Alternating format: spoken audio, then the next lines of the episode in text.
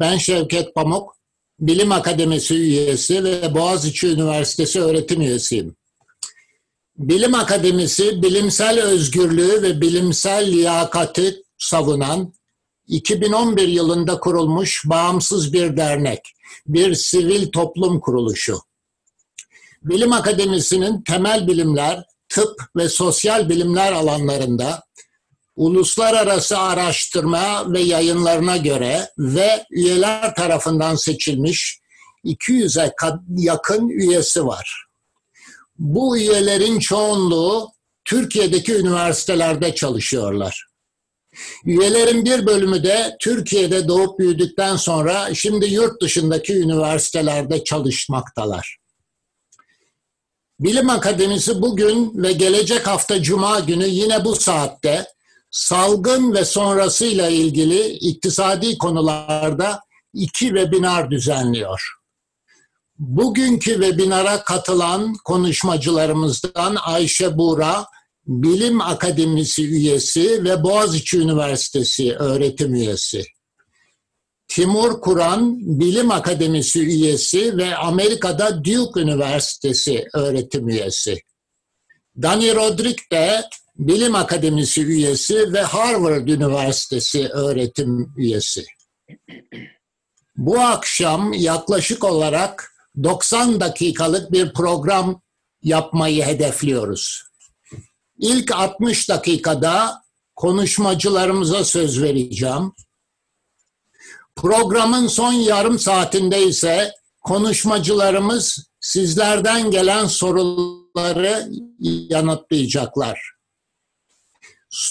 Sorularınızı Q&A butonunu kullanarak yöneltebilirsiniz.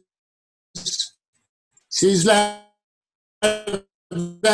ricamız soruların başına yazmanız.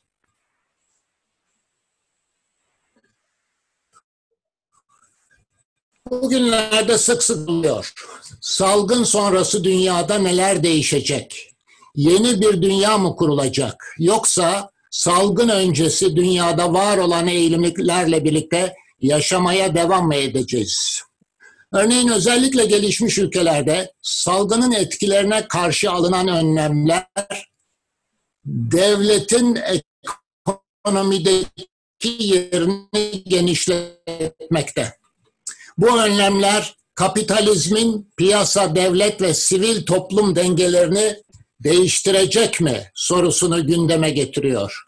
Bu akşam biz salgın sonrasında küreselleşmenin geleceğini ve salgının gelişen ülkeler üzerindeki etkilerini konuşacağız. Şimdi Dani Rodrik ile başlıyoruz.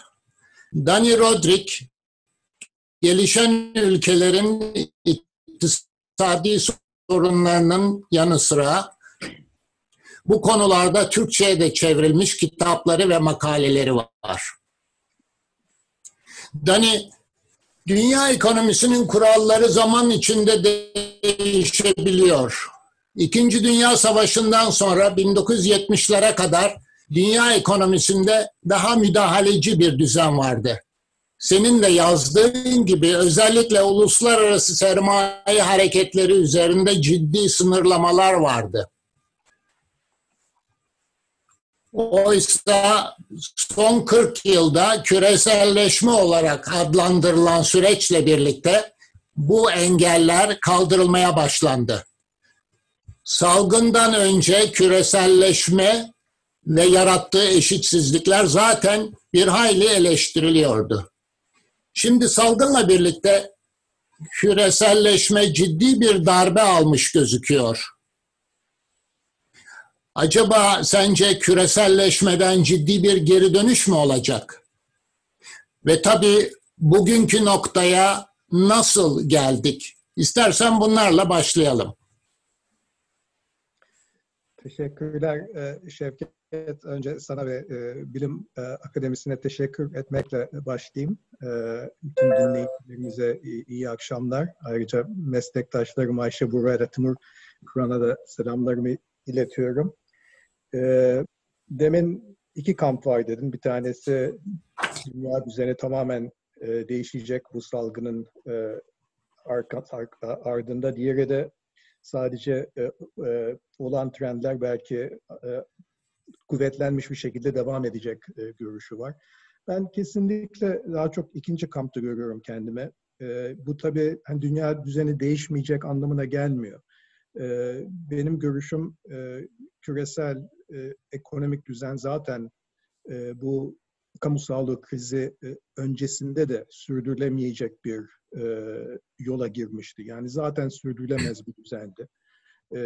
O yüzden zaten bir şekilde bir değişime doğru gidiyoruz. Bence bu krizin hem kamu sağlığı hem ekonomik krizin e, yarattığı durum daha çok e, var olan trendleri, var olan bazı e, çelişkileri daha bariz bir şekilde ortaya çıkarmış olması. E, belki de bu yüzden e, çıkış yollarının e, daha çabuk bir şekilde aranacağı, daha çok bir şekilde bazı politikalar üretilebileceği. Öte yandan tabii e, olumsuz e, olabilecek e, aşırı sağın bundan kuvvetlenmesi, otoriter, otoriterizmin daha e, fazla ön plana çıkması. Tabii bu bazı olumsuz e, e, bazı gelişmeler de gayet mümkün. E, fakat küresel yani özellikle küreselleşmeye bakarsak zaten bir müddettir e, küreselleşme zaten yavaşlamaya başlamıştı ve hatta bazı alanlarda geri dönüş vardı diyebiliriz. Mesela e, küresel tedarik e, zincirleri e, genişlemekten artık e, durmuş gibiydi. Yani geri genişleme hızı yavaşlamış bazı alanlarda artık duruyordu. Tedarik, tedarik zincirleri daha çok küresel olmaktan çok daha çok ulusal belki bölgesel olmaya e, doğru gidiyordu. E, Çin'in ki 90'lardan sonra küreselleşmedeki patlamanın belki en önemli e, itici faktörü Çin. Onun e, ihracat, e, dış ticaret durumuna bakarsak e, 2008-2009'dan sonra e, dış ihracatın e, milli gelir oranı Çin'de e, çok kayda bir şekilde düşmeye başlamıştı zaten ve düşüyordu. E, öte yandan e, Trump'ın Çin'le olan e, ticaret, dış ticaret savaşını biliyoruz. Dünya Ticaret Örgütü e, bir müddettir tamamen işlemez hale gelmişti. E, Covid e, bu trendleri pekiştirecek. Yani bu e, zaten olmakta olan bazı şeyleri e, daha gözümüzün önlerine daha fazla, daha önemli bir şekilde serecek. Benim bu konuda görüşüm bu. E, Dani, küreselleşmeyi işte genellikle 70'lerden 80'lerden başlatıyoruz. Küreselleşme zaman içinde değişti mi yoksa 70'lerden 80'lerden itibaren aynı trendleri mi konuşuyoruz? Benim görüşme göre küreselleşme tek bir şey değil. Yani değişik küreselleşme modelleri mümkün ve şimdiye kadar en azından bence e, dünya tarihinde hiç olmazsa 19. yüzyıldan beri üç tane değişik küreselleşme modeli yaşadık. Şevke sen de bunları iktisat tarihçisi olarak iyi bilirsin. Yani e, e, belki ilk modern küreselleşme e, e, altın standartı altında. Yani 1900, 1900'ların e, e, sonlarından Birinci Dünya Savaşı'na kadar olan dönem içerisindeki o dönemde de e, e, e, mali piyasalardaki serbest, serbestlik, sermaye akımların serbestleşmesi, hatta e, e, iş gücünün, e, insanların serbestçe dolaşımı falan bunlar hayli küreselleşmiş bir dünya içerisindeydik. Bu birinci belki küreselleşme. İkinci küreselleşme, İkinci Dünya Savaşı'nın e, ikinci küreselleşme modeli. İkinci Dünya Savaşı'nın sonundan belki 1970-80'lere kadar olan dönem içerisindeki daha sınırlı bir küreselleşme, daha yüzeysel bir küreselleşme modeliydi. Bunun ilk dönemi zaten hani Bretton Woods e, kurallarıyla e, yürüyen bir modeldi. E, fakat bizi ben e, bence bizi e, zora sokan ve bu e, eşitsizlikleri ve e, sürüp sürdürülemez bir düzen yaratan küreselleşme modeli 1990'lardan ortaya çıktı. Bu bir yandan e, senin demin bahsettiğin e, e, mali e, e, finansal piyasaların, finansal e, küreselleşmenin e, çok hız kazanması, yani finansal globalizasyon. E, öte yandan e, dünya ticaret kurallarının önemli bir çehre e, değiştirmesi. E, yani daha çok uluslararası şirket ve bankaların çıkarları doğrusunda düzenlenen bazı kurallar içerisinde yürütülmeye başlaması ve bu sürecin dışında 1990'lardan sonra kazananlar ve kazanmayanlar diye çok belli bir ayrışma olmaya başladı. Ve bir şekilde aslında dünya ekonomik düzeninde amaç araç ilişkisi biraz ters oldu. Yani küreselleşme bir araç olmaktan bir amaç olmaya doğru çevrildi. Yani küreselleşme ülkelerin ekonomik ve sosyal gelişmeleri için bir araç olmak yerine daha çok bir amaç yani bir ilk öncelik haline geldi. E, bu da e, ülke içerisinde, ulus devletler içerisinde sosyal, bölgesel, e, kültürel e, ve ekonomik e, büyük ayrışmalar, büyük e, farklılıklar getirmeye e, e, doğru o, şekilde sonuçlar e, e geliş, geliştirdi. E, küreselleşmeyi düşünürken daima şöyle bir e, bir hassas bir dengeyi düşünmemiz lazım. Bir yandan devletlerin kendi politikalarını başkalarına verebilecek zararları frenleyerek, kısıtlayarak bir bazı ortak kurallar e, e, geliştirmek gerekir ki ülkeler birbirleriyle iyi geçinebilsinler. Öte yandan ulus devletlerin iç ekonomik ve sosyal düzenini kurma ve muhafaza edebilmeleri için de kendilerine yeterli bir manevra alanı sağlamaları lazım. Yani bir yandan kısıtlayıcı kurallar olacak, ortak kurallar olacak. Öte yandan bir her ülkenin içinde kendi ekonomik ve sosyal politikaların yeteri kadar bir manevra alanı olabilmesi gerekiyor.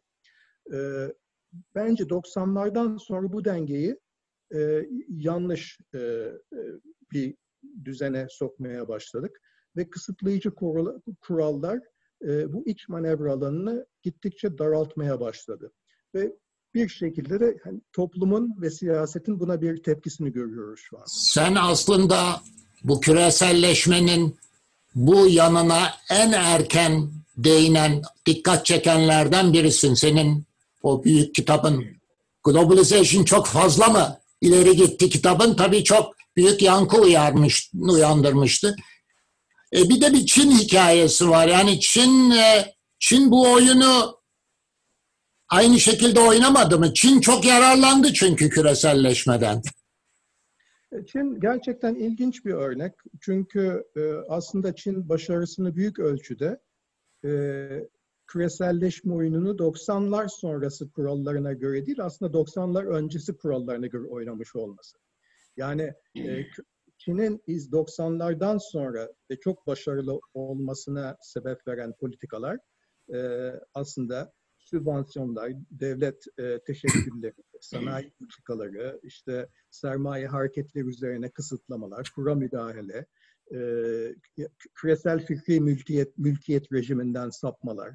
Yani bunlar hepsi 90 öncesi ülkelerin yapabildikleri fakat 90 öncesi genelde müsaade olmayan bazı e, ekonomi politikaları kümesi. Bunların hepsini Çin 90'larda kendisine bu manevra alanı, alanı sağlayarak küreselleşmeyi kendi amaçlarına göre çok iyi kullanmayı becerdi. E, yani aslında küreselleş aslında yani e, Çin bazı bazıları hani 90'lar sonrası küreselleşme modelini tenkit ettiğim zaman diyorlar ki işte ama bak yani e, birçok ülkede özellikle Çin'de ne kadar faydalı oldu. O kadar çok kişi fakirlik yani daha orta gelir düzeye geçebildiler.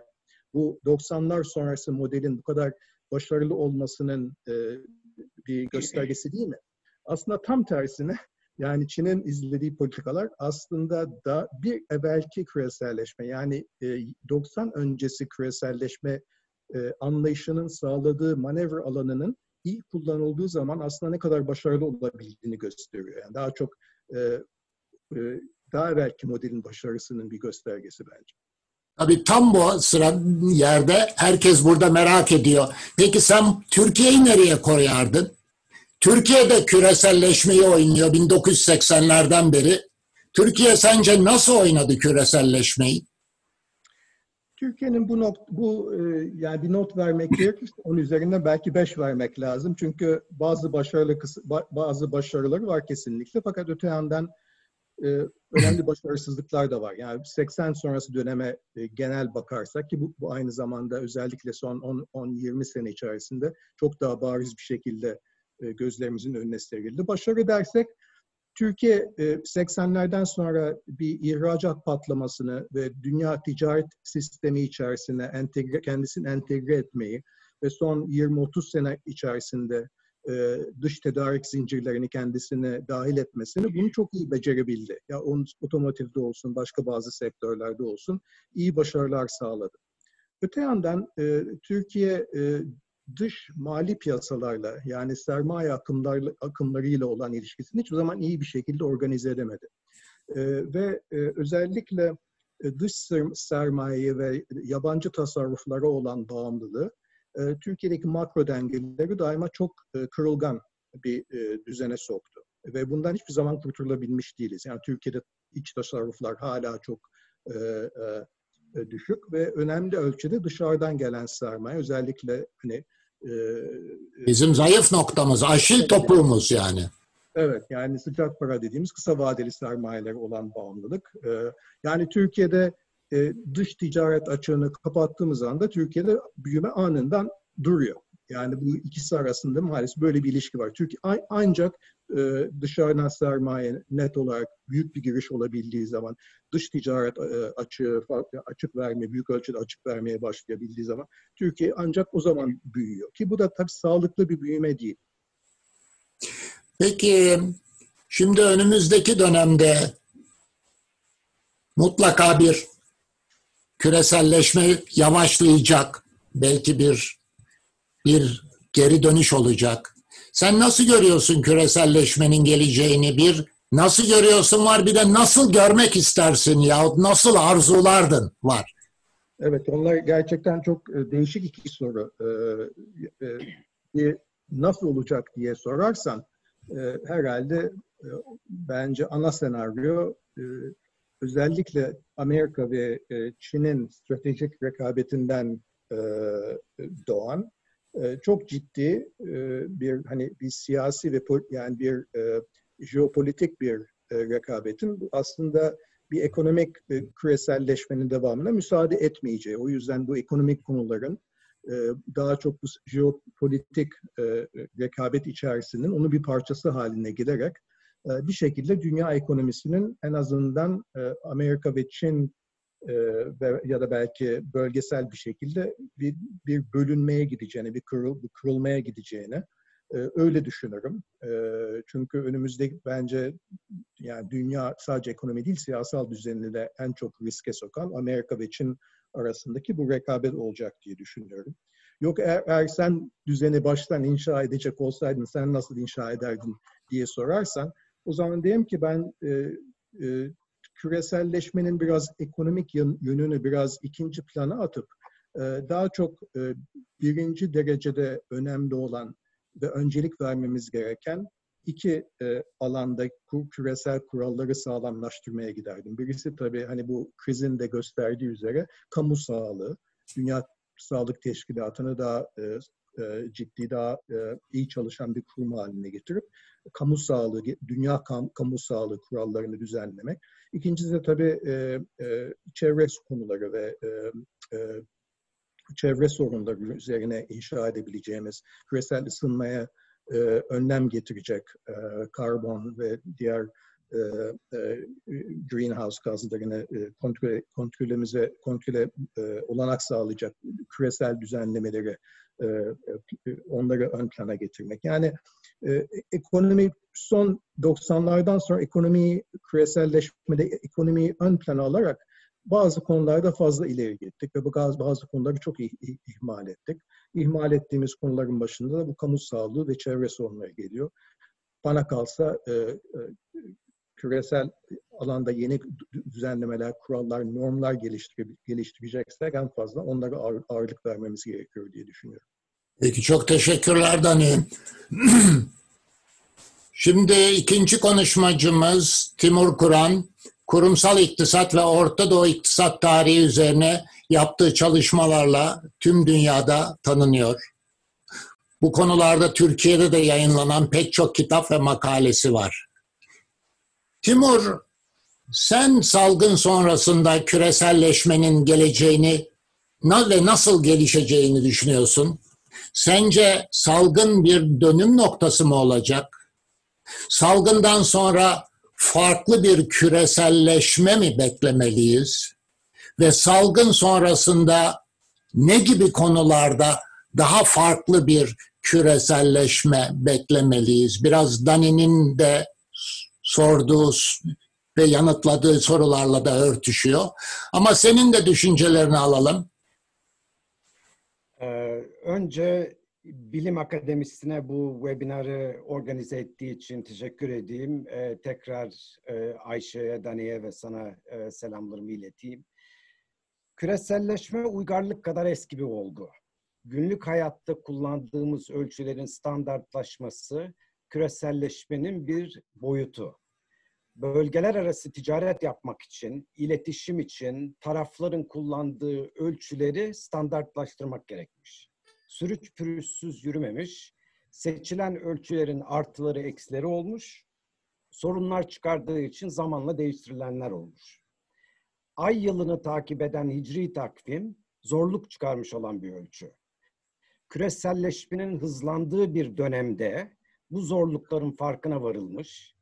Daha önce birçok ülkenin benimsediği Gregorian takvim güneş yılını takip ettiğinden ve endüstrileşen dış dünya ile koordinasyon giderek önem kazandığından daha az sorunlu görülerek İslam dünyasınca da benimsenmiş herhangi bir tarih dilimine baktığımız zaman küreselleşmeden yarar sağlayan grupların yanında kaybedenler olduğunu da görüyoruz. Kaybedenler zaman zaman küresel etkenleri frenleyip yerel özelliklerin göz ardı edilmemesini sağlarlar.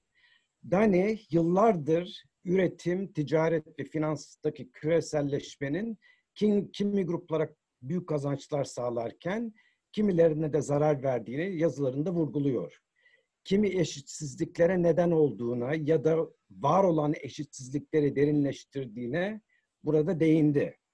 Zaten oluşmakta olan toplumsal tepkilerin COVID-19 salgınından sonra güçleneceğini, geri adımlara atılacağını anlattı.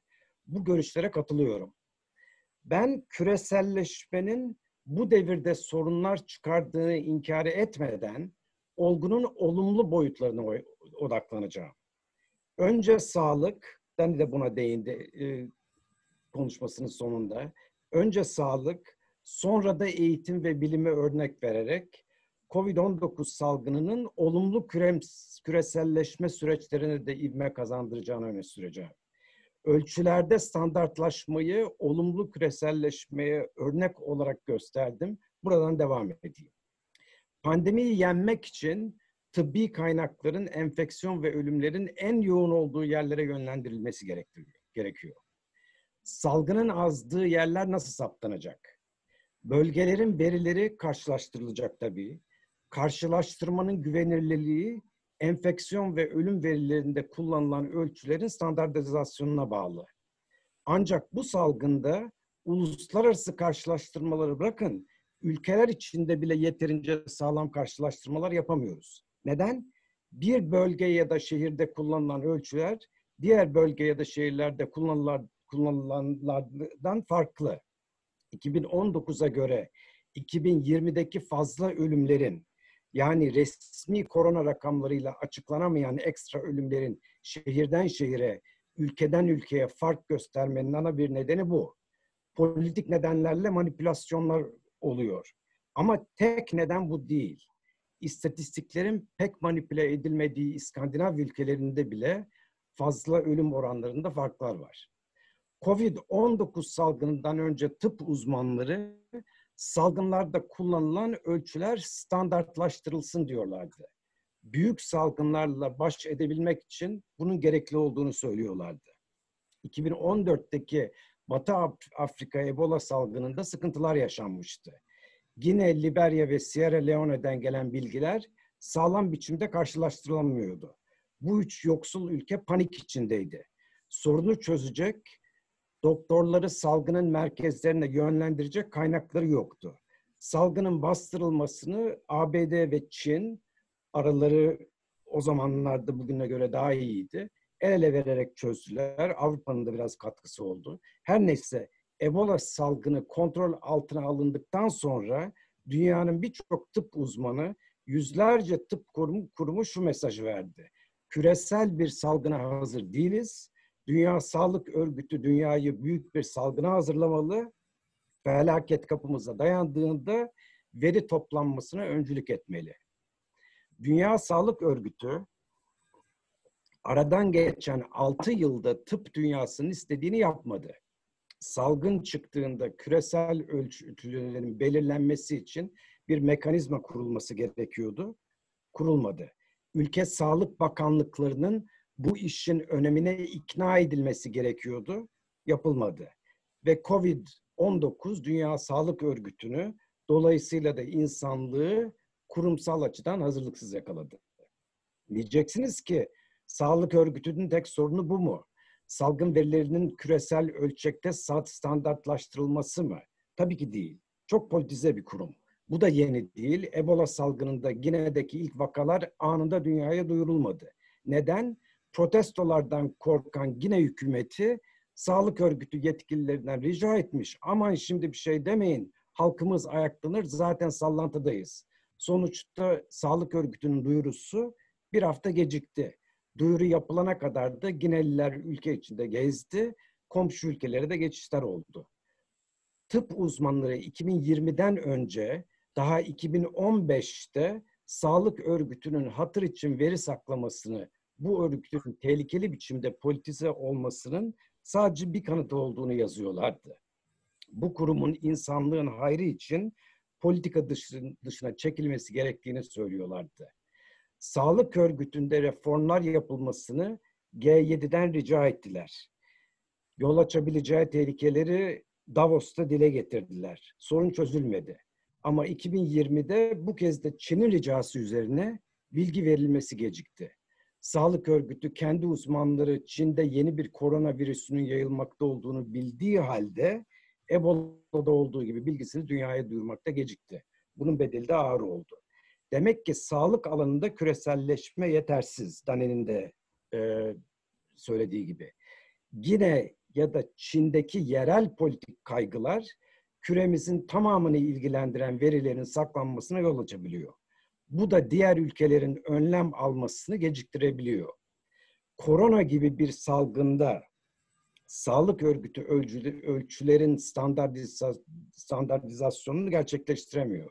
Bu konuda çok pasif. Ülkelerin resmi rakamlarını bilimsel kriterlere göre eleştiremiyor.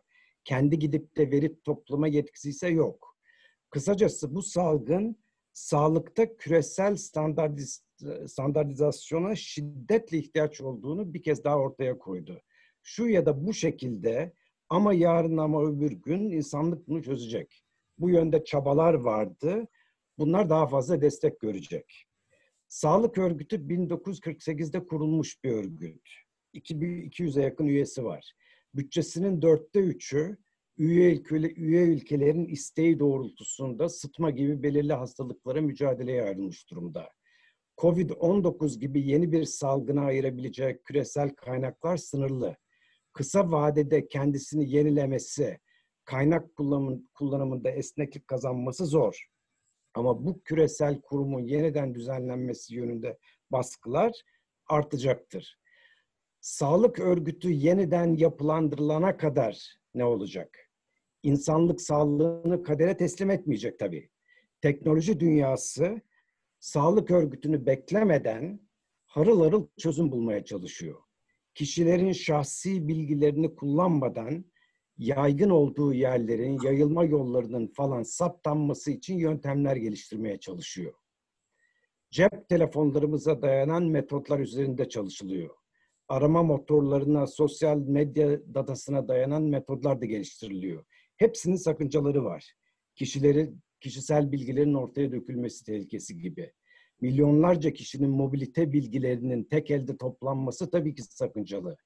Ama üzerinde çalışılan bütün teknolojilerin konumuz açısından hayati olan ortak bir yönü var. Hepsinin hedefi enfeksiyonlar hakkında sınır tanımadan küresel ölçekte standartize veri toplamak. Ülke hükümetleri bulunan uygulamanın vatandaşlarının telefonlarında mesela bulunmasını isteyecekler mi? politik kaygılarla, stratejik nedenlerle çekinenler olacak. Ama en azından salgın tehlikesi belirdiğinde geçici bir önlem olarak sınır tanımadan standartize veri toplayan bir teknolojinin harekete geçirilmesini yararlı bulan hükümetler çıkacaktır. Dolayısıyla önümüzdeki yıllarda salgının yayılma yollarını saptama teknolojinin teknolojilerinin küresel ölçekte kullanılabilmesi için mücadeleler göreceğiz. Tüm dünyadan veri toplamak isteyen özel şirketler çıkacak. Google ve Apple gibi dev şirketler dünden bu işe talip. Veri toplamanın kendi kontrollerinde kalmasını isteyen devletler olacak. Rakiplerine veri gitmesini önlemek isteyenler çıkacak. Bu alanda küreselleşmenin ne ölçüde gerçekleşeceğini hep birlikte göreceğiz. Eğer COVID-19'dan sonra COVID-20, COVID-21 gibi küresel salgınlarla boğuşmak zorunda kalırsak eninde sonunda küreselleşme taraftarlarının mücadeleyi kazanacağını düşünüyorum. Covid-19 salgının salgınının küreselleşmeyi körükleyeceği bir başka sektör eğitim. Eğitimde küreselleşmenin ilerlemesine fakat aynı zamanda biçim değiştirmesine ve eşitsizliklerinin de eşitsizliklerin de şekil değiştirmesini bekliyorum. Salgından önce de bu yönde gelişmeler vardı. Farklı ülkedeki araştır, araştırıcılar Skype gibi platformlar üzerinden problem çözüyor, makale yazıyorlardı. Mart ayından başlayarak panik içindeki binlerce üniversite, hatta her seviyede okul eğitimde küreselleşmeye yeni bir boyut kazandırdı. 2019-20 akademik yılını milyonlarca öğrenci derslerini tamamen Zoom üzerinden alarak bitirdi. Eğitim kalitesi korunabildi mi? Hayır. Herhangi bir dersteki öğrenciler eşit şartlarda okuyabildi mi? Kesinlikle hayır. İnternet servisi zayıf ıı, olanlar ya da olmayan bir eve kapananlar mağdur oldu. Zoom'la uzaktan ders eğitimde zaten var olan eşitsizlikleri arttırdı. Ama panik içinde bulunan bu çözüm şartlar ve zaman darlığı düşünülürse bence genelde başarılı oldu. Zaten bir B planı da yoktu. Sonbaharda başlayacak 2020-21 eğitim yılında en azından öğrencileri içinde yabancıların bulunduğu üniversitelerde derslerin bir kısmı ister istemez yine uzaktan verilecek. Çünkü bazı öğrenciler uçak bulamayacak, bulsa da vize işlemleri gelişecek ama eğitim Zoom'la sürecek. Covid-19 geçtikten sonra uzaktan eğitimin sürmesini hatta salgın öncesine göre çok artmasını bekliyorum. Gelire muhtaç üniversiteler uzaktan ders vererek dünyanın dört bir yanında eğitim vermek için yarışacak. Daha ucuza eğitim almak isteyen öğrenciler en azından eğitimlerinin bir kısmını uzaktan almaya yönelecekler. Kazançlı çıkan üniversiteler olacak. Rekabet karşısında kapanmaya zorlanan özel üniversiteler olacak. Belki devletler eğitimin kısmen de olsa uzaktan daha ucuza verileceği düşüncesiyle devlet üniversitelerini küçültecek. Bu da eğitimdeki e, eşitsizlikleri arttıracak. Bu arada Zoom güçlenecek. Muhtemelen ondan daha güçlü teknolojiler piyasaya çıkacak. 2020-21 yılı için dünyanın birçok üniversitesinde şöyle bir sorun belirdi. Kampüse gelebilen öğrenciler derslerini kadim yoldan hocayı öğrencilerle yan yana getiren dershanelerde almak istiyorlar. Haklılar. Ama gelemeyenler nasıl katılacak? Dersin hem yakından hem uzaktan verilmesine izin veren iki grubu da tatmin edecek bir teknoloji gerekiyor. Zoom buna elverişli değil. Hoca ekranına etsin sınıftaki canlı öğrencilere mi? İletişim teknolojisi firmaları gece gündüz bu güçlüğe çözüm bulmaya çalışıyorlar. Önümüzdeki seneye yetişmesi zor. Ama bu tür teknolojiye talep salgından sonra kaybolmayacak. Bilakis üniversitelere gelir kapısı açacağı için artacak. Daha güçlü uzaktan eğitim teknolojileri mutlaka geliştirilecektir. Yeni toplantı teknolojileri bilimsel konferans kültürünü de temelden değiştireceğe benziyor. Bakın bu panelde dört kişiyiz. İki kişi Türkiye'de, ikimiz okyanusun karşı yakasında. 2020 sonunun ve belki de 2021'in ilk yarısının yıllık konferansları, büyük disiplinlerin binlerce kişiyi çeken konferansları dahil, büyük olasılıkla tamamen Zoom üzerinden gerçekleşecek. Oturumların, tartışmaların kalitesi biraz düşecek.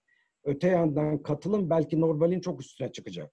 Herhangi bir konferansa uçak parası, otel masrafı, vize güçlükleri falan nedeniyle katılamayan birçok kişi sadece konferans kayıt ücreti ödeyerek o konferansa katılabilecek.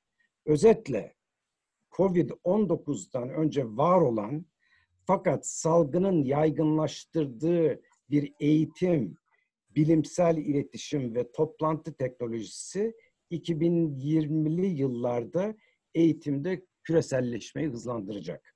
Bunun bir etkisi de büyük olasılıkla bilim dünyasındaki eşitsizliklerin değişmesi olacak. Teknolojiye er, erişim bedava olmadığından dar gelirliler hepsinden hiç olmazsa hemen yararlanamayacak. Buna değindim. Ama eşitsizlikleri azaltan gelişmelerle de bekleyeyim. Bununla sözlerimi bitireyim. Mesela konferanslara katılma masrafıyla coğrafi uzaklık arasındaki ilişkinin zayıflaması bilimin belirli merkezlerde yoğunlaşmasını frenleyecek. Ana merkezlere uzak yerlerde bulunan araştırıcılar konferans teknolojisinin gelişmesinden özellikle yarar sağlayacak. Teşekkür ederim Şevket. Evet. Teşekkürler Timur.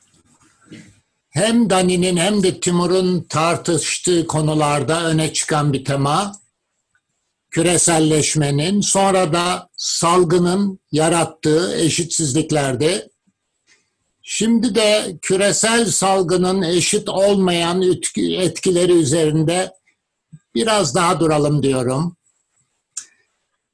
Son üç ay içerisinde çok tanınmış insanlar da virüse yakalandılar. Ama büyük sayılara bakarsanız salgın her ülkede her kesimi eşit etkilemedi.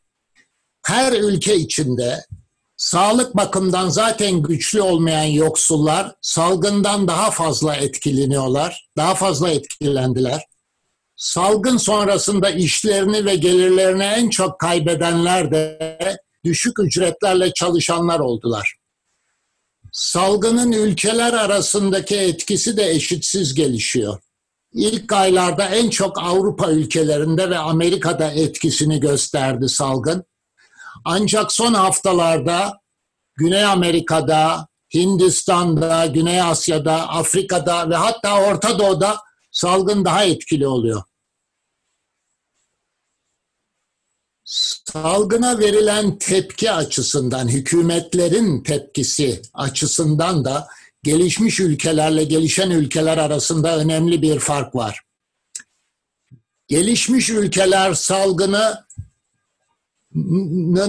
e, iktisadi etkileri karşısında çok büyük kaynaklar ayırabiliyorlar.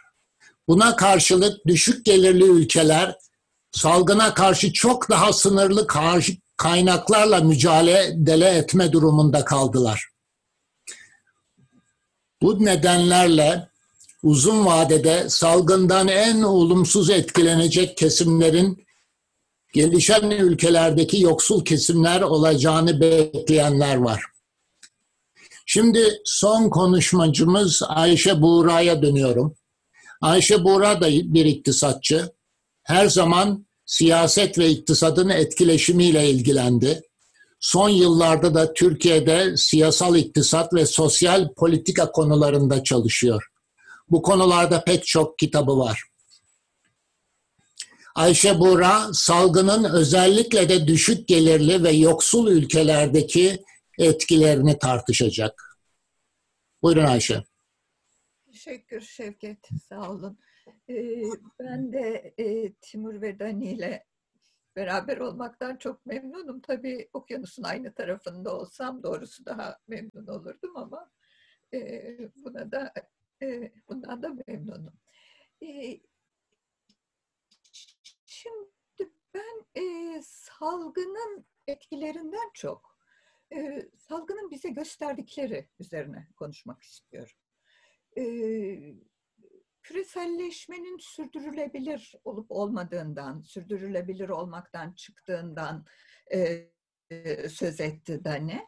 E, ben de doğrusu e, bu son 30 yılda e, yaşadığımız küreselleşme dinamiklerinin pek sürdürülebilir olduğunu düşünmüyorum. Ve salgın sırasında da bunu gördüğümüzü düşünüyorum. Şimdi bugün çok fazla salgından sonra ne olacak diye konuşuyoruz. Salgından sonra nasıl bir dünyada yaşayacağız diye konuşuyoruz. Dünyada yaşıyorduk. Ve salgından sonra aynı dünyada yaşamak istiyor muyuz sorusunun etrafında konuşacağım. Ve bu bağlamda da e, çok birbirine bağlı yoksulluk, eşitsizlik e, ve istihdam konularının üzerinde duracağım bu üç konuda. Özellikle e, düşük ve orta gelir grubundaki ülkeleri e, düşünerek, onlara değinerek konuşacağım. Şimdi e, küreselleşme e, 90 sonrasındaki son 30 yılı düşünürsek, küreselleşme dünyadaki mutlak yoksulluğu e, azalttı. E, bu çok söylenen bir şey. E, e, bir de ülkeler arasındaki gelir farklarını, gelir eşitsizliğini azalttı. Çünkü düşük gelirli ülkeler daha hızlı büyüdü küresel dönemde. Bu, bu, verilerden başlayalım. Şimdi mutlak yoksulluğun, mutlak gelir yoksulluğunun düştüğünü görüyoruz ve bunun sebebi çok büyük ölçüde Çin. Çin'in hızlı büyümesi ve e, mutlak e, e, yoksulluğun Çin'de düşmesi. Şimdi 1988'de dünyanın en düşük gelirli yüzde onu dünya nüfusunun en düşük gelirli yüzde onunun çok büyük bir kısmı Çin'de yaşıyordu. E, bugün yoksulluk coğrafi olarak yer değiştirmiş durumda. Bugün yoksulların büyük bir kısmı Afrika'da ve Güney Asya'da. Bu e, 1980'lerin sonunda, 1990'ların başında böyle değildi. Böyle bir değişiklik var. E, olarak gördüğümüz bir şey, ülkelerin arasındaki gelir eşitsizliği bir miktar azalırken ülke içi eşitsizlik, gelir eşitsizliği, ülkelerin içindeki gelir eşitsizliği artıyor. Ciddi bir biçimde artıyor ve dünya nüfusunun aşağı yukarı yüzde yetmişinin gelir bölüşümünün bozulduğu ülkelerde yaşadığı söyleniyor. E, ayrıca yani gelir eşitsizliğinin e, başka bir boyutu da en zengin, dünya nüfusunun en zengin yüzde birinin gelirlerinin durmadan artması ve bunlarla e, diğer grupların özellikle en düşük gelirli grupların gelirlerinin azalması.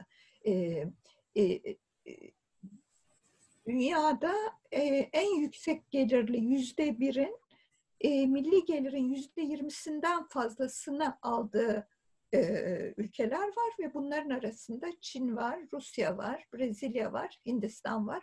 Dolayısıyla dünya nüfusunu düşündüğünüz zaman çok büyük bir kısmı dünya nüfusunun eşitsizliğin çok yüksek olduğu ülkelerde yaşıyor. Şimdi e, bu bunları düşündüğüm zaman e, bu e, küreselleşme yoksulluğu ve eşitsizliği nasıl etkiledi sorusu etrafında bugün yapılan tartışmalar bana biraz e, eskiden e, iktisat tarihçilerinin sanayi devriminin çalışan kesimler üzerindeki etkisi olumlu muydu, olumsuz muydu sorusu etrafında yaptıkları tartışmaları hatırlatıyor. Bunu hatırlarsınız. Ee, sanayi sanayi devriminin etkisi çalışanlar üzerinde olumlu diyenler e, sanayideki ücretlere ve proleterleşmenin getirdiği sanayi proletaryasının e, ücret e, düzeyini e, baz alırlardı. Buna değinerek söylerlerdi. Diğerleri ise mesele bu değil derdi. Mesele gelir artışı veya ücret artışı değil. Mesele büyük sosyoekonomik dönüşümün e, getirdiği alt üst oluş, savrulma ve bununla birlikte sanayi proletaryasının çalışma ve yaşama koşullarındaki sefalettir derlerdi. Şimdi biraz ben bugün de bunu düşünüyorum. Yani gelir üzerinde çok durduğumuz zaman gelir eşitsizliği, gelir artışı gibi çalışma koşulları nasıl değişti ve nasıl bir e, e, burada nasıl bir etki ortaya çıkıyor e, diye düşünüyorum ki salgın ortamında salgının yarattığı e, değişiklikler içinde, değişmeler içinde salgının etkisi e, vesilesiyle bazı şeyleri çok net gördük. Mesela kentleşme olgusunu gördük. E, istihdamın aldığı biçimi gördük. Kentleşmenin ve istihdamın aldığı biçimi gördük. Şimdi e, salgından tabii en çok etkilenenler güvencesiz çalışanlardı, kayıt dışı çalışanlardı, geçici işlerde çalışanlardı ve bu kayıt dışı çalışanlar e, küresel iş gücünün yüzde altmışından fazlasını oluşturuyor. E, dünya nüfusunun yüzde elli beşinin hiçbir sosyal güvencesi yok. Bunlar Uluslararası Çalışma Örgütü'nün verdiği istatistikler ve bugün bu salgın ortamında bu istatistikler insanları baş, insanı başka türlü etkiliyor. Ee, orta gelirli ülkelerde e, her dört çalışandan bir yoksul. Yani çalışmak e, meseleyi çözmüyor. E, şimdi burada da bir değişiklik oldu. Önemli bir değişiklik oldu küreselleşme döneminde. Eskiden biz yoksulluktan bahsederken aklımıza hep e, kırsal kesim yoksulluğu gelirdi. Köy yoksulluğu, tarım sektöründeki yoksulluk. Belki hatırlarsınız 1979'da Theodor Schultz Nobel ödülü aldığı zaman, e, Nobel İktisat Ödülü aldığı zaman Nobel konuşmasında şöyle bir şey söylemişti. Dünyadaki insanların büyük çoğunluğu yoksuldur ve yoksulların çok büyük bir kısmı, yoksullar tarım sektöründe yaşar. Dolayısıyla yoksulluğun ekonomisine ve tarımın ekonomisini anlarsak, ekonomide anlamamız gereken pek çok şeyi anlarız demişti. Bu 1970'lerde bunu söylüyor, 70'lerin sonunda. Bugün mesele pek böyle değil. Bugün yoksulluk artık kırsal bir olgu değil. Ve en keskin göründüğü yer, en çarpıcı bir biçimde karşımıza çıktığı yer özellikle şehirler. Ee, e, düşük ve orta gelirle e, ülkeler e, acayip bir şekilde büyümüş olan, acayip bir şekilde e, e, e, Mike Davis'in Varoşlar gezegeni yayınlandığı zaman e, varoşlar e, alanı, evreni oluşturan bu e, düşük gelirli ve orta gelirli ülkelerin şehirleri ile karşılaşıyoruz. Yoksulluğun en çarpıcı biçimde ortaya çıktığı yer. Tabii e, kırsal yoksulluk devam ediyor, tarımdaki yoksulluk devam ediyor ama şehir yoksulluğu çok iyi bildiğimiz gibi e, kırsal kesim yoksulluğundan biraz farklıdır. Sosyal ve siyasi e, implikasyonları açısından. Ve eğer kent yoksulluğundan e, sosyal ve siyasi bir sorun olarak e, bahsetme, bahsedilmezse, o şekilde ilgilenilmezse bunun maliyeti çok büyük olur ve şimdi biz bu yoksulluğun çok ciddi bir biçimde karşımızda olduğu bir yerde yaşıyoruz. Ve bu ortamda, salgın ortamında mesela e, sosyal mesafe, eve kapanma gibi laflar çok söylenirken bu kent yoksullarının nasıl yaşadığı ve eve kapanmanın, çalışmamanın, güvencesiz çalışan insanlar için çalışmamanın maliyetinin ne olduğunu belki biraz daha iyi görebiliyoruz. Yani e, daha önce de biliyorduk bütün bu e, değindiğim e, istatistikler e, bilinmeyen şeyler değil ama bugün anlamları biraz daha değişiyor. Ve tabii bunu e, söylerken, bunları düşünürken e, kentleşme dinamiklerini düşünüyoruz ve tarımda ne olduğunu düşünüyoruz. Tarım sektöründe ne olduğunu düşünüyoruz. Küreselleşme ortamında tarımın da çok büyük bir dönüşüm geçirdiğini biliyoruz. Ticarileştiğini, e, büyük şirketlerin alana e, hakim olduğunu, giderek önem kazandığını ve ciddi bir e, tekelleşme sorununun ortaya çıktığını, e, buna bağlı olarak küçük köylülüğün çözülmeye başladığını ve buna bağlı olarak gene mevsimlik tarım işçisi sorununun karşımıza başka bir biçimde çıkmaya başladığını görüyoruz. Mesela salgın ortamında gene çok enteresan da Avrupa'da böyle çok uzun zaman işte eve kapanma, sosyal mesafe, karantina lafları e, etrafında politikalar e, e, yürütülürken birdenbire kuşkonmaz mevsimi geldi. Ve kuşkonmaz mevsimi gelince Romanya'dan ve Bulgaristan'dan işçiler de gelmeye başladı. Bütün bu laflar unutuldu. Türkiye'de çay mevsimi geldi ve Gürcistan'dan ve Azerbaycan'dan işçi gelmediği için çay hasadı sorun olmaya başladı. Yani tarımın bugünkü hali hem kentleşme dinamiklerini çok etkiliyor ve bugün karşımıza çıkan o kabus gibi kentlerle bağlantılı bir sorun hem de gıda güvenliğiyle, gıda sektöründe arz talep sorunlarıyla çok ilgili olarak karşımıza çıkıyor. Şimdi bütün bunları birlikte düşündüğümüz zaman ki salgın bizi birlikte düşünmeye gerçekten zorluyor. Yani biz nasıl bir dünyada yaşıyorduk? Ee, neydi yaşadığımız şey diye düşünmeye zorluyor. Bunları düşündüğümüz zaman belki e, salgın sonrası için tahayyül malzemesi, siyasi tahayyül malzemesi olarak söyleyeyim. E, emeğin ve toprağın bu şekilde metalaşmasının pek de normal bir şey olmadığını düşünmeye başlayabiliriz. E, belki e, sanayi politikaları ve tarım politikaları diye bir şeyler bir zamanlar konuşulurdu. E, bir planlama anlayışı vardı. Belki bunları yeniden hatırlamaya başlarız bu şekilde. Ve tabii sosyal politikaları da hatırlamaya başlarız. Belki sosyal politikanın da önemini hatırlamaya başlarız. Ve sosyal politikayı sadece böyle bir harcama kalemi olarak değil. Çünkü sosyal politika deyince hani sağlıktan bahsediliyor mesela. Kamu sağlığı ne kadar önemli görüyoruz.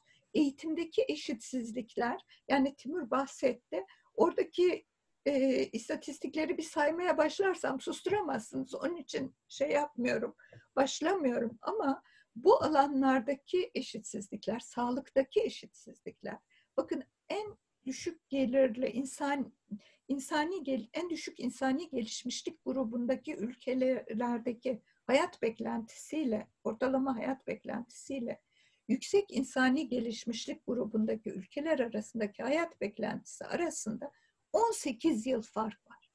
İnsan hayatındaki 18 yıl. Yani bu sağlık politikalarıyla ilgili bir şey. Ve bu ülkelerin kendilerinin de düşünmesi gereken bir şey. Sadece kaynak sorunu değil bu. Sadece kaynaklarla ilgili bir şey değil. Aynı zamanda önceliklerin belirlenişiyle, siyasi tercihlerle ilgili bir şey.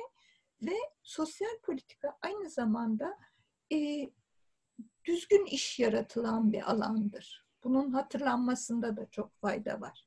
Bu Uluslararası Çalışma Örgütü'nün kullandığı insana yakışır iş kavramının e, hayata geçebileceği bir yerdir. Sağlıkta, eğitimde, sosyal bakımda, yaşlı bakımında, huzur evlerinde neler olduğunu biliyoruz. Sağlık e, salgın sırasında bunu da gördük. Buralarda e, bu politikalara öncelik verildiği ölçüde istihdamdaki bu korkunç gelişmede bir dereceye kadar engellenebilir diye düşünüyorum. Şimdi bütün bunlar olur mu, olmaz mı? İyimser olmamak için e, çok sebep var. Çünkü e, salgından sonra hemen e, işte e, eski düzene geri dönmek için çok büyük baskılar olacak, çok büyük çıkarlar burada e, etkili olacak falan. Ama ben biraz da İkinci Dünya Savaşı sonrasını düşünüyorum. İkinci Dünya Savaşı sonrasında e, eskiye dönülmedi. Eski düzene dönülmedi ve yeni bir dünya düzeni yaratıldı. 19. yüzyıl küreselleşmesinin sonunda ki 19. yüzyıl küreselleşmesinin etkileri de e, pek parlak değildi insanlar üzerinde. Ondan sonra yeni bir dünya düzeni yaratıldı. E, bu benzetme anlamlı bir benzetme mi değil mi e, göreceğiz. Teşekkür ederim. Peki. Ayşe çok teşekkürler. Üç konuşmacımız bize çok zengin ve birbirini tamamlayan bir ufuk turu sundular. Ee, şimdi e, bu webinarın ikinci yarısına soru cevap tarafına geçiyoruz. Bu akşam büyük bir izleyici e, kitlemiz var. 500'ün üzerinde izley izleyicimiz var. E, Zoom ve YouTube'da birlikte. E, korkarım tüm sorulara yanıt verecek kadar zamanımız yok. Ama mümkün olduğu kadar çok soru almaya çalışacağız. Sizlerden ricamız sorularınızı bugünün konusuyla ilgili olarak sormanız mümkün olduğu kadar ve daha önce de değindiğim gibi sorunuzu hangi konuşmacıya yönelttiğinizi de en başına yazarsanız bizim konuşmacılarımızın bunları yanıtlaması daha kolay olacak. Ee, bu ikinci turda her konuşmacıya 10 dakika vakit ayıracağız ve ilk turdaki konuşma sırasına göre Dani ile başlayacağız. Ee, Dani senin biraz sanıyorum fırsatın oldu. Soruları e, okuyacak, onlara yanıt verecek. Sözü sana veriyorum. Teşekkürler Şevket. Sorulara şöyle bir bakındım ama doğrusunu söylemek gerekirse hem Timur'un hem Ayşe'nin söylediği şeyler o kadar ilginçti ki daha çok onlara odaklandım. O yüzden belki onların söylediği şeylerle ilgili bir iki şey söylemekle başlayayım. Ondan sonra bir şekilde soruları toparlamaya çalışacağım eğer becerebilirsem. Timur'un bahsettiği bu standartizasyon olgusu gerçekten çok ilginç. Yani standartizasyon gerçekten küreselleşmeyi körükleyen bir şey ve Timur bunu sağlık ve eğitim üzerinden örneklerle çok güzel anlattı. Ben bir tek buna belki bir hani bir dipnotu düş, düş, düşmek istiyorum. Standartizasyon bazen olumsuz tarafları da olabilir. Yani bilginin tam olmadığı, önemli ölçüde belirsizliğin olduğu konularda standartizasyon yanlış teknolojiler, yanlış çözümler, yanlış ölçüler üzerine standartizasyon sonucunu da doğurabilir. Benim de benim ilk turda yaptığı, söylediğim şeylerde altını çizdim bir nokta. Yani küreselleşme bir bir kurallara belli kurallara kuralları belirlemekse onun başka bir şeyde dengelenmesi gerekiyordu. O dengelenmesi gereken şey de değişik devletlerin kendi politikalarını istedikleri daha geniş bir manevra alanı o politikalarda o daha geniş manevra alanına sahip olabilmeleri. Yani daha deneysel bazı politikalar izleyemeleri. Yani bu standartizasyonun biraz diğer tarafı oluyor. Bazı konularda belirsizlik standartizasyon yerine değişik ülkelerin, değişik yönetimlerin değişik şeyler yapmalarını gerektirebilir. Bunu gene mesela sağlık üzerinden bir örnek vermek gerekirse, krizin en başında Dünya Sağlık Örgütü'nün bazı tedbirleri, bazı tavsiyeleri sonradan doğru olmadığı ortaya çıktı ya da iyi olmadığı ortaya çıktı. Mesela maske konusunda Dünya Sağlık Örgütü başta yanlış mesajı verdi. Yani maskenin faydalı olmayacağı şeklinde. Şimdi Dünya Sağlık Örgütü daha kuvvetli bir, teş, bir, bir teşkilat olsaydı bunu e, tavsiyesini başka ülkelere daha e, sıkı bir şekilde şu anda bilgisayarım köpeğim tarafından yumruk yemiş. Olan o oldu. E, kusura bakmayın. E, şeyin e, aynı şekilde e, uluslararası e, uluslararası da öyle sanıyorum e, ilk başlarda Dünya Sağlık Örgütü e, biraz fazla gevşek davrandı. Yani e, uluslararası e, uçuşları kısıtlayan ülkelere yanlış yapıyorsunuz diye e, mesaj e, verdi. E, şimdi bu bu örnekleri şu için veriyorum. Yani bilginin e, bazı konularda bilgimiz yeterli olmadığı zaman e, standartizasyon da fazla olabilir. E, o yüzden e, e, bunu gene e, daha e, değişik ülkelerin, değişik yönetimlerin e, daha serbest davranabileceği e, bir düzenle dengelemi iyi bilmek, o dengeyi iyi kurmak lazım. Onu söylemek e, istedim. Ayşe'nin bahsettiği özellikle bir şeyin yani o da bunu vurguladı, onu tekrar gündeme getirmek istiyorum. Bu nitelikli istihdam ya da Ayşe'nin kullandığı terim düzgün işti galiba e, düzgün iş ya da nitelikli istihdamın gerçekten e, önümüzdeki dünya düzeni için e, kurulması gereken dünya düzeni için e, anahtar kavramın o olduğunu düşünüyorum. E, bunu da e, sorularda e, birkaç tane soru vardı. Bu şekilde sorulara cevap verir gibi yapacağım. Dünya bu krizden sonra dünya ekonomi politika düzeni nasıl olacak? E, işte demokrasiye sonuçları ne olacak? Sistem karşıtı hareketler bundan kuvvet kazanacaklar mı şeklinde birkaç tane soru vardı. Ve bence bu sorunun cevabı değişik ülkelerin gerçekten nitelikli istihdam, düzgün iş yaratıp yaratamamalarında. Bu soruna, bu soruya cevap bulabilecekler mi, bulamayacaklar mı? Bunu biraz azıcık biraz daha açayım müsaade edersen.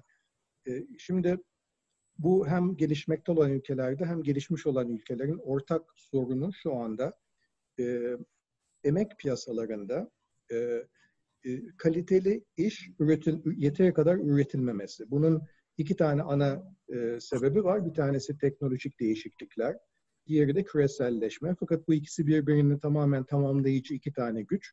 E, ve emek piyasalarına baktığımız zaman Avrupa'da olsun, Amerika'da olsun ya da e, orta gelirli ülkelerde e, Ayşe'nin bu e, kentsel yok, yok, e, yoksulluk dediği şey e, biraz değişik bir şekilde fakat e, aslında e, e, çok da değişik olmayan bir şekilde, benzer bir şekilde diğer ülkeler, gelişmiş ülkeler ülkelerde de görüyoruz.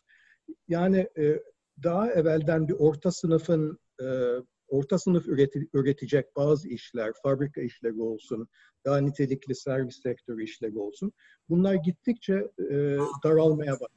Yani, emek piyasalarında ya çok iyi veren profesyonellerin e, girebildiği çok yüksek nitelikli işler ya da daha çok e, hizmet sektöründe çok düşük gelirli, e, çok e, çalışma koşullarının çok kötü olduğu bazı işler.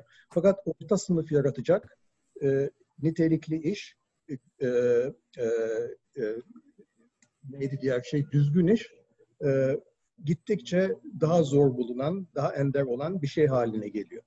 Şimdi bu durum bence aslında e, krizden de önce gördüğümüz bu sağ popülizmin, e, aşırı sağ akımın e,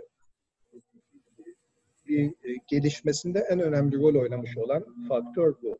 E, yani ülkelerin kendi içlerinde sosyal ve ekonomik açıdan e, emek piyasalarının iyi çalışmamasından kaynaklanan bu polarizasyon e, kendisine aslında bu yeni teknolojilerden, küreselleşmeden yeteri kadar fayda görmeyen tabakaların bir şekilde kendilerini bir kültürel bir e, tepki göstermesi e, şeklinde aşırı sağ partilere bu en fazla kuvvet veren, kendisine ırkçılık şekli şeklinde olabilir, sosyal tutuculuk şeklinde olabilir, göçmen karşıtı görüşler şeklinde olabilir. Fakat bunun bence aslında kaynağı daha çok ekonomik ve sosyal. Yani e, kültürel e, bir şekilde kendisini gösteriyor ya da ırkçılık şeklinde kendini gösteriyor ya da gö göçmen karşıtlığı şeklinde gösteriyor. Ama aslında bir e, ekonomik e, e, ekonomik e, e, güvensizlikten, ekonomik e, e, şartların belirsizliğinden kaynaklanan e, bir bir durum. Şimdi bu gelecek için bence e, acaba e, aşırı sağ daha mı, daha mı fazla e, kuvvetlenecek, e, demokrasi daha mı az, e, daha az iyi işleyen e, bir kurum haline gelecek? E, bence bunun cevabı e, siyasal olarak siyasetçiler, partiler buna e,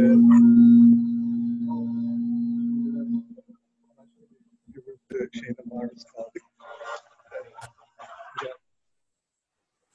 Neyse şimdi e, kısaca şunu söylemek istiyorum. Ben e, hemen e, Ayşe ve Timur'a geçmek için. E, e, daha çok bunu tabii sol partilerden, daha çok ilerici e, e, siyasi hareketlerden beklemek durumundayız. E, daha kapsayıcı ekonomi politikaları e, üretilebildiği e, e, bir yeni bir dünya düzeninde e, aynen Ayşe'nin dediği gibi e, nasıl 1930'larda Amerika'da New Deal politikaları ya da İkinci Dünya Savaşı sonucunda e, e, Avrupa'da yeni bir sosyal e, refah devleti sistemine, düzenine geçilmişse aynı şekilde şimdi de ihtiyacımız olan bu e, sosyal politikaların, çalışma hayatının e, ve e, e, tarım ve sanayi politikalarının bir şekilde bu yeni teknolojilerle ve yeni küresel e, düzenle daha e, uyumlu bir e, yeni bir çevre alması. Yani daha ve nasıl e, kapitalizm yeniden icat edilmişse bir şekilde aslında e, kapitalizmin bugün koşullarına göre tekrar yeniden inşa edilmesine, yeniden düzenlen, düzenlenmesine ihtiyacımız var. Şimdilik ben burada durayım. Vakit olursa tekrar deneriz. Teşekkürler Dani. Timur, senin herhalde fırsatın oldu sorulara bakmak için. Evet. E... Buyur sen de bir 10 dakika istersen biraz daha öncekilere e, yanıt olarak istersen bir yandan da sorulara cevap olarak. Tamam, e, öyle yapayım. E, bazı soruları e, birleştireceğim. E, birbirine benzer sorular var. Şimdi e, bir soru, e, salgın uzaktan öğretime e, geçmek için fırsat olarak mı kullanılıyor? Evet ve bu yönde belirtiler var. Zaten eğitim masrafını azaltmak için uzak eğitime geçilmesini isteyenler vardı. Bu salgın onların ekmeğine yağ sürdü. Amerika'dan bir örnek vereyim. Amerika'nın en büyük eyaleti Kaliforniya. Kaliforniya'da üç tane ünivers devlet üniversite sistemi var. Bir tanesi en yüksek puanlı öğrencilerin girebildiği University of California sistemi. 9 ya da 10 tane kampüsü var. Daha az puanlıların girebildiği Cal State sistemi var. Onun da 30-40 tane kampüsü var. Onun da altında Community College sistemi var. 300-400 e, tam numarası e, sayısını bilmiyorum. E, o kadar da Community College var. Şimdi bu üç kategoriye giren devlet üniversite, Kaliforniya devlet üniversitelerinin bu salgına sonbahar için yaptığı hazırlıklar farklı. University of California'da mesela Berkeley ya da UCLA gibi üniversitelerinde, araştırma üniversitelerinde okuyanlar kampüse gidebilecekler. Belki bütün öğrenciler aynı anda kampüse gidemeyecekler ama bir kısmı gidecek, belki dönüşümlü olarak gidecekler. Bir kısmı uzaktan eğitim alacak, bir kısmı dershanelerde eski yoldan eğitim alacak. Cal State sisteminde ise iki, iki hafta önce bunu açıkladılar. Bütün kampüslerde son en azından sonbaharda ve belki de ilkbahar döneminde bütün eğitim uzaktan olacak. Yani kampüsleri tamamen kapatıyorlar. Ve bu da Kaliforniya eyaletinin masraflarını büyük ölçüde azaltacak olan bir e, e, bir karar. Şimdi bu kararı destekleyenler içinde iklim meselesini çözmek isteyen, iklim değişikliğiyle e, ilgilenen kişiler de var. Şöyle düşünüyorlar.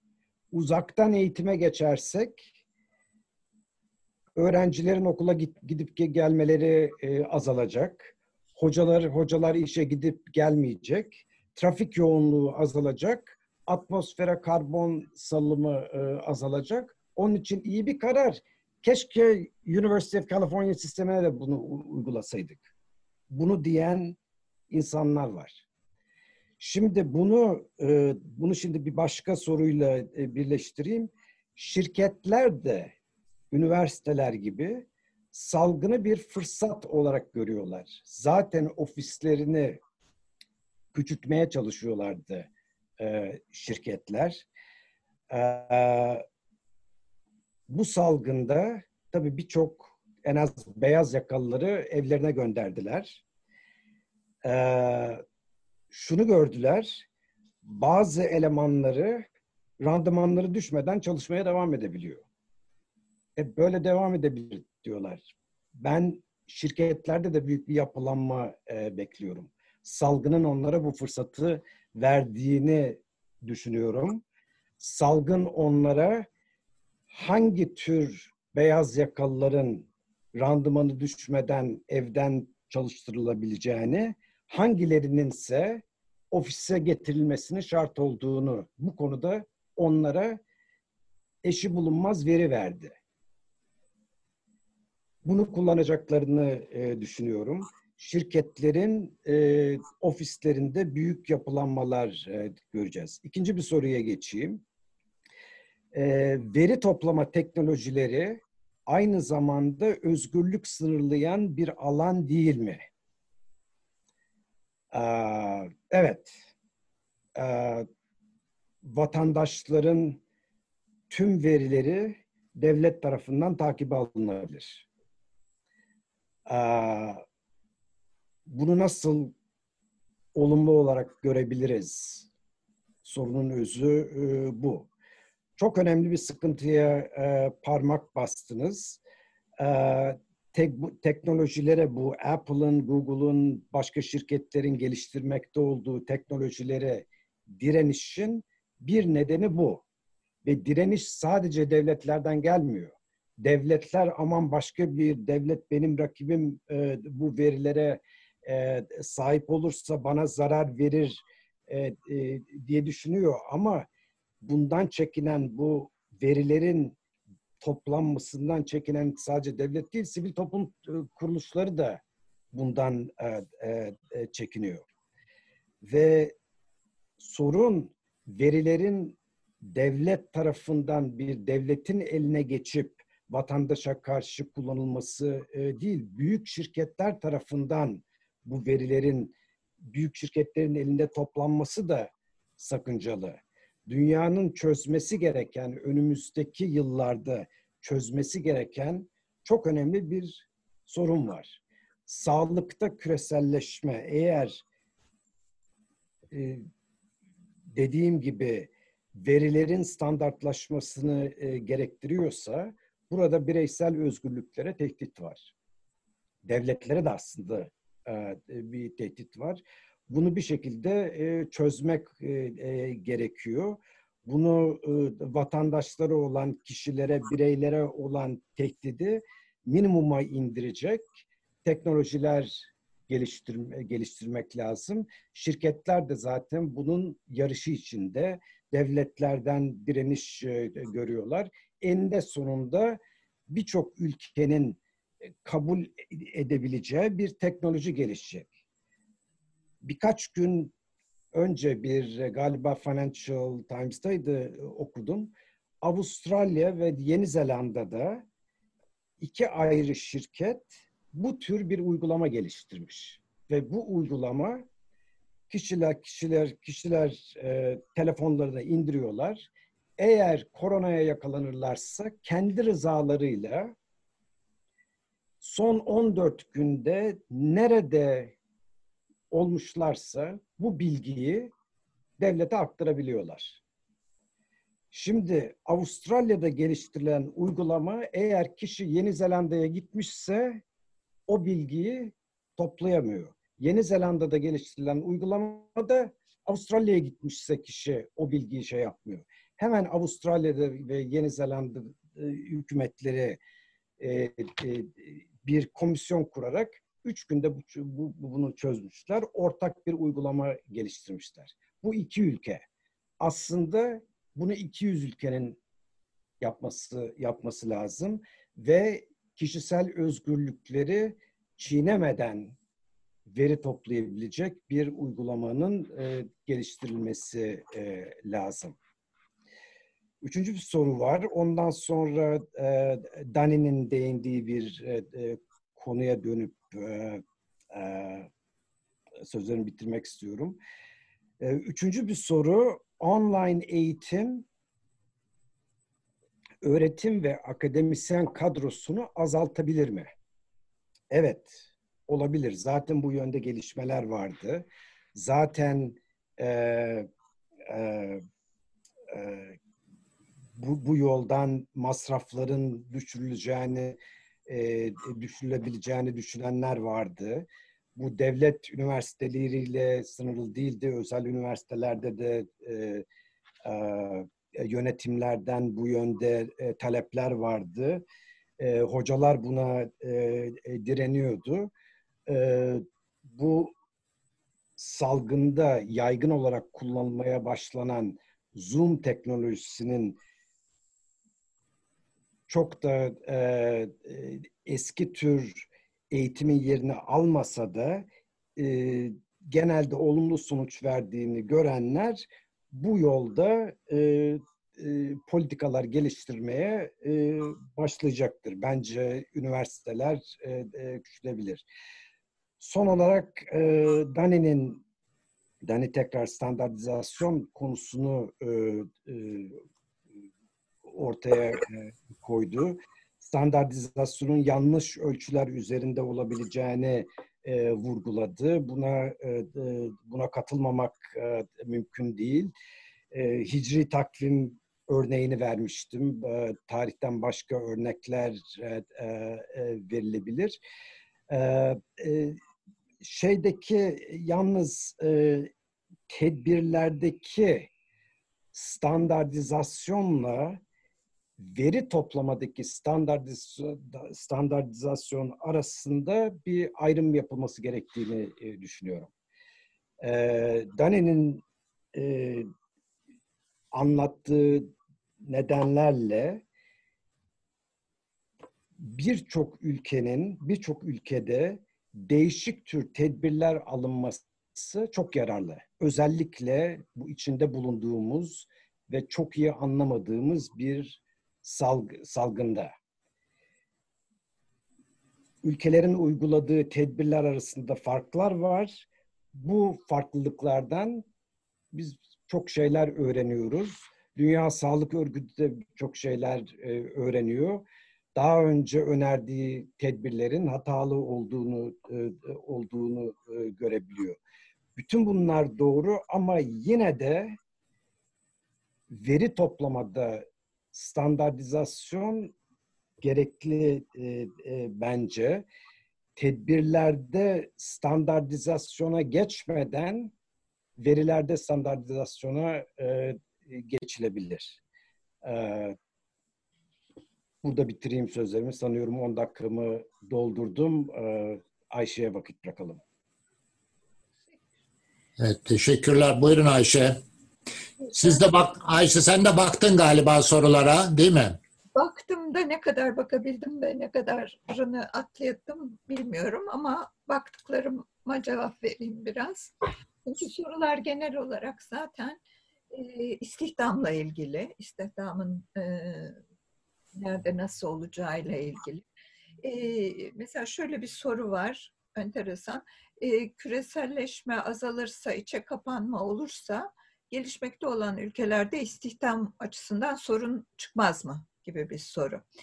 Şimdi bir kere yani küreselleşmenin sonunda küreselleşme hakikaten değişecekse, bir şeyler değişecekse, başka bir e, dünya düzenine geçeceksek, bunu mutlaka içe kapanmayla birlikte gelmesi gerekmiyor. E, ulus devletin önemli olacağı, ben ulus devletin bugünkünden daha önemli olacağı bir dünyaya geçeceğimizi düşünüyorum. Bunun e, olumlu yanları da olabilir, fevkalade olumsuz yanları da olabilir. Ama ulus devlet önemli olacak ve siyaset önemli olacak diye düşünüyorum.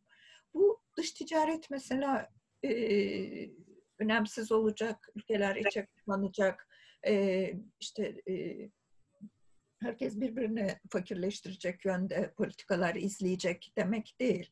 E, ticaret devam edebilir. E, sermaye hareketlerinin herhalde biraz e, kontrol edilmesi gerekir, e, gerekecek. Ama asıl mesele, asıl mesele sorunu nerede gördüğümüz ve nasıl bir çözüm e, aradığımız olacak. Bu da siyasi bir konu. Siyasi bir konu. Yani e, e, doğal olarak bizim başımıza yeni bir dünya düzeni düşmeyecek. Bu siyasi çıkarların, e, e, siyasi görüşlerin, fikirlerin e, e, siyasi mücadeleler sonucu ortaya çıkacak bir şey. Onun için biraz e, ne istiyoruz diye, ne istemiyoruz diye düşünmekte fayda var. Ne istiyoruz ve ne istemiyoruz diye. E, istihdam konusunda e, mesela e, yapay zeka, robot kullanımı gibi sorular gündeme geliyor. Yine aynı şekilde mesela uzaktan eğitim ne getirir, ne e, istihdam konusunda nasıl bir etkisi olur gibi sorular geliyor. Şimdi salgın ortamında esnekleşme arttı. Dolayısıyla ondan sonra da bu eğilim devam edebilir mi acaba diye sorular geliyor. Şimdi bütün bunlar, bütün bunlar e, hangi siyasi iradenin neyi amaçlayacağı ve e, amaçladığı şeyi ne ölçüde gerçekleştirebileceğine bağlı. Dolayısıyla bunu unutmamak lazım. Yani bu küreselleşme döneminin bize getirdiği fikirlerden biri ki aslında 19. yüzyıldan kalma bir fikir. Piyasanın e, doğal bir süreç olduğu, doğal olarak işlediği fikridir. Yani bu da karışılmaz, Allah'ın emri gibi bir şey. Yani e, piyasa böyle istiyorsa böyle olacak. Şimdi bu çok doğru değil. Piyasa düzenlenir. Tabii e, yani olmayacak işler yaparsanız ekonomide e, arzla talebi e, uyumunu tamamıyla unutup onun bedelini ödersiniz. Ama onun dışında piyasa düzenlenebilir bir şeydir. İstihdam da düzenlenebilir bir şeydir. Bakın e, 100 yıldır 8 saatlik iş günü konuşuyoruz. Ve Türkiye'de hala 8 saat değil iş günü, çok daha fazla. Yani e, e şimdi e, bu pekala düşünülebilir. Daha çok istihdam yaratmak için iş saatleri azaltılabilir. Hangi sektörde iş yarattığınız düşünülebilir. Mesela tarım konusu son derece önemli. Bu tarımdaki tekelleşme, büyük şirketlerin hakimiyeti, küçük köylülüğün çözülmesi bunlar gerçekten üzerinde çok düşünülmesi gereken e, e, konular. Ve burada da e, köy hayatını, köylülüğü eskiden olduğu gibi düşünmek zorunda değiliz. Mesela bu webinarı yaparken hep üniversiteyi düşünüyoruz. Biz kıtalar arası tartışabiliyoruz. Ne güzel diyoruz. Ama bunun mesela kırsal yaşam üzerinde de bir etkisi olabilir. Kırsal hayatın e, niteliğini değiştirebilir. Dolayısıyla köylülük denilen şey e, e, sosyal ve kültürel hayattan kopuk bir yaşam olarak düşünülmeyebilir. E, ama bütün bunları söylerken farkındaysanız e, bir planlama anlayışıyla birlikte düşünüyorum. Yani hem bir siyasi tartışma sonucu ortaya çıkan amaçlar olarak düşünüyorum hem de bir sanayi planlaması ve tarım planlamasının birlikte yer aldığı ve bunların sosyal politika alanını da dikkate alarak eğitimin, sağlığın, e, bakımın, yaşlı bakımının, çocuk bakımının önemli ihtiyaçlar olduğunu ve bunları e, düzgün emekle ya da insana yakışır emekle e, sürdürmenin bu faaliyetleri mümkün olduğunu düşünebiliriz. bunları düşünebiliriz ve yani biraz da e, piyasanın mantığı dışında e, insan iradesini ve siyasi iradeyi de düşünebiliriz diye düşünüyorum. Teşekkür. Ama bunlar olacak mı tabii bilmiyorum. Çok iyimser bir insan değilimdir. Çok teşekkür. Teşekkürler Ayşe. Ee, süremiz doluyor. Bir iktisat tarihçisi olarak bir iki sözle toparlamak, bitirmek isterim. Tarihte de büyük küresel salgınlar var. Yerel değil, kıtalar arası salgınlar var. Bu salgınlara baktığınızda bunların da küreselleşme dediğimiz süreçlerle farklı kıtalardaki toplumların, ülkelerin birbirleriyle etkileşimi sonucunda ortaya çıktığını ve sonra salgınların toplumları etkilediğini görüyoruz. Yani bu insanlığın ilk kesinlikle ilk yaşadığı bir büyük küresel salgın değil. İlginç olan geçmiş salgınlara baktığımızda bir genellemeyle hepsi hakkında geçerli olacak kurallar ve sonuçlardan söz etmek mümkün değil. Aynı küresel salgın farklı toplumlarda, farklı koşullarda farklı sonuçlara yol açabiliyor. Yani ne olacağını öngörmek, kesin öngörmek mümkün değil. Toplumların koşullarına ve insanların, toplum farklı kesimlerin yaptıklarına, devlet politikalarına çok farklı. Şimdi bugün sizlerin, konuşmacılarımızın anlattıklarından bu küreselleşme sürecinin hep eşitsizliklerle dolu bir süreç olarak geliştiğini son 40 yılda onu tekrar tekrar duyduk. Bu salgın bir anlamda bir fırsat ama bu salgın pek çok riskler de içeriyor. Eşitsizlikleri arttırıcı yönde de etkileri olabilir ve mutlaka da olacak. Sonunda salgının mutlaka farklı etkileri olacak ama bu etkiler bir yerde toplumlara, değişik kesimlerin göstereceği tepkiye, toplumların kapasitelerine, devletlerin kapasitelerine, insanların yapacaklarına bağlı olacak. Ve o anlamda da tabii tarihte şunun mutlaka şu olacak diyemiyoruz. Hepimize bağlı. Bu küresel salgının yaratacağı etkiler konuşmacılarımıza Değerli konuşmacılarımıza çok teşekkür ediyorum. Bilim Akademisi adına ve izleyicilere de teşekkür ediyoruz. Bizi izlediğiniz için ilginç sorularınızla konuşmacılarımıza söylemek istediklerini için ek fırsatlar yarattığınız için hepinize iyi akşamlar.